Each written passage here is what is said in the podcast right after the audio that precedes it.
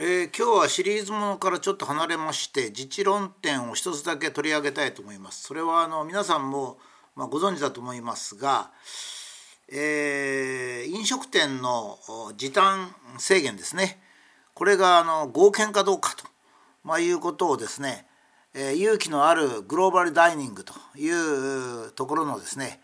が訴えました。これは非常にいいことですね。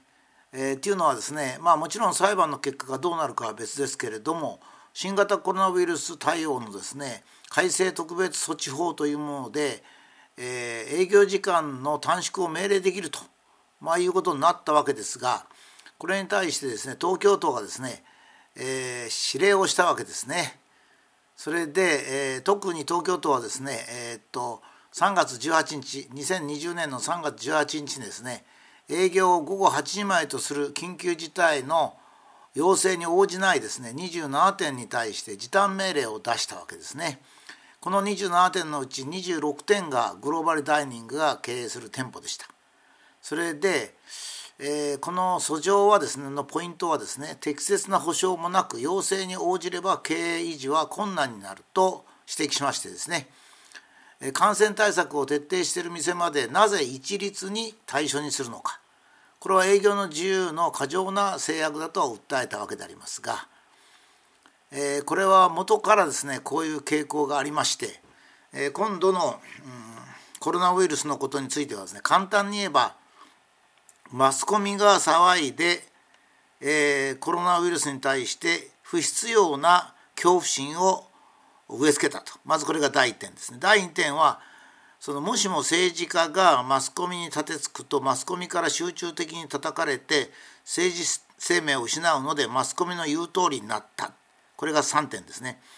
それから政府の専門家委員会というのを作ってもですね全く定量的な判断だとかそういうのをせずにですね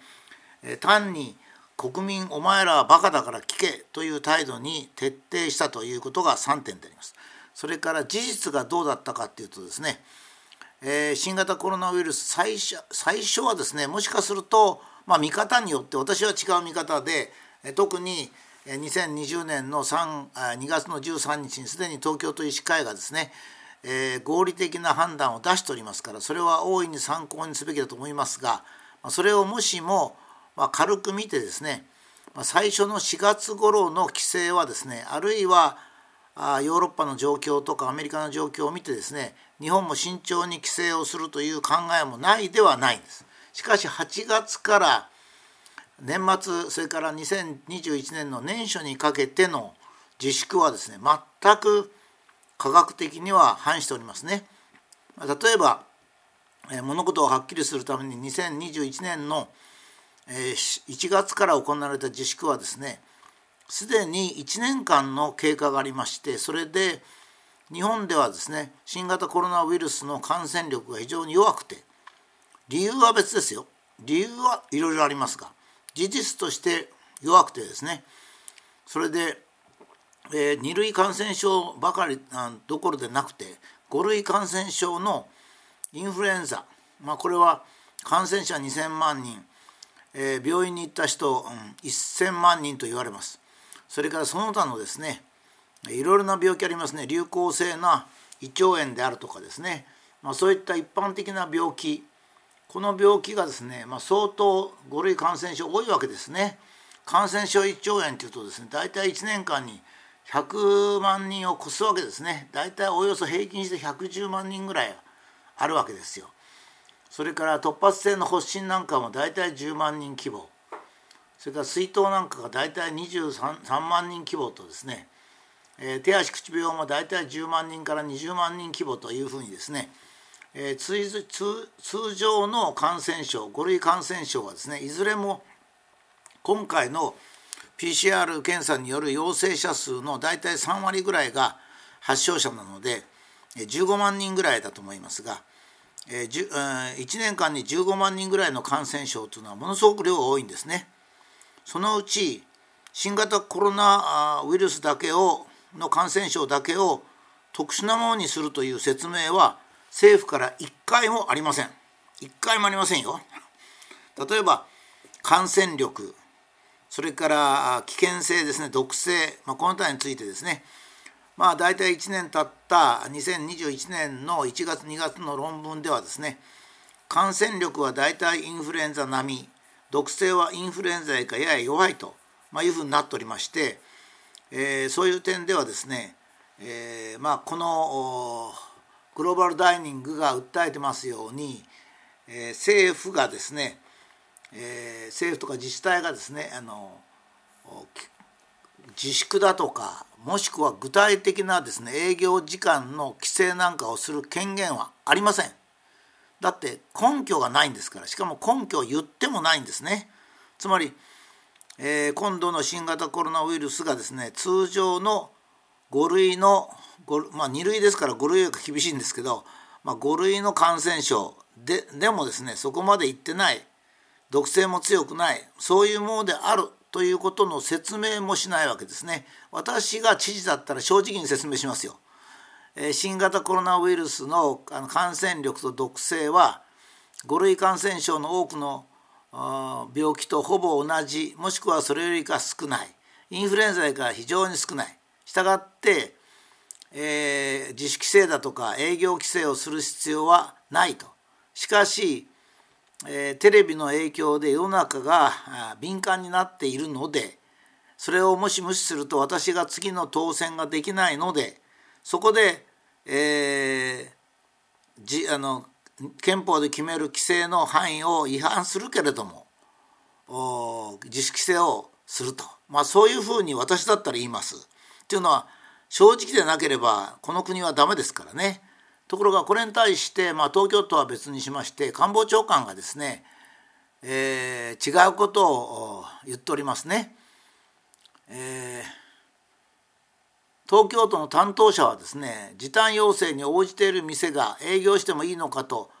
まあ、錯覚するから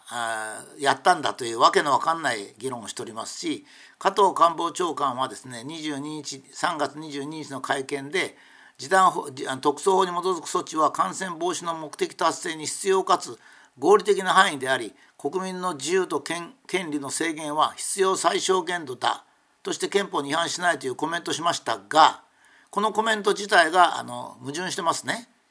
つまり感染防止の目的達成に必要かつ合理的な範囲であるということを一回も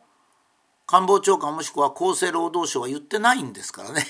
だから国民の自由と権利の制限との比較ができないわけですよ。つまり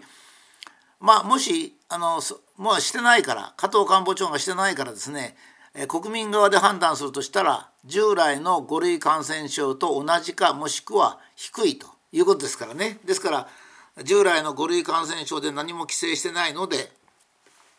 今度の規制が不当であることはもう間違いありません。それからもう一つこのグローバルダイニング社の訴状があのかなり評価できることはですねこっちはこう言ってんですね。感染対策を徹底してる店まで一律に対象とするのはおかしいと。それはそうなんですよね。つまりその感染対策をが行われてないところがここここだからというのはいいですよ。しかし実際に家庭で感染してるのは50%飲食店で感染してるのは5%ですからねもともと政府自らの調査にも批判するわけです。それからものすごい変なへりくつを言う人がいてですね、えー、飲食店で感染して家庭でそれを増やしてるんだっていう人がいるけどそんなそんなデータはどこにもありません。家庭で感染して飲食店で増やしてるかもしれません。それから私が見るところですよ。家庭でのテーブルの上とかそれからいろんな防御方法とそれから飲食店で感染対策を徹底しているとことを比べるとですね感染の可能性は飲食店ががぜ低いということは分かってます。ということはですね飲食店の営業を禁止するあの停止するっていうことはどういうことかっていうことですね。他にも商売いくらでもありますね山手線とかですね山手線一体どうなんだと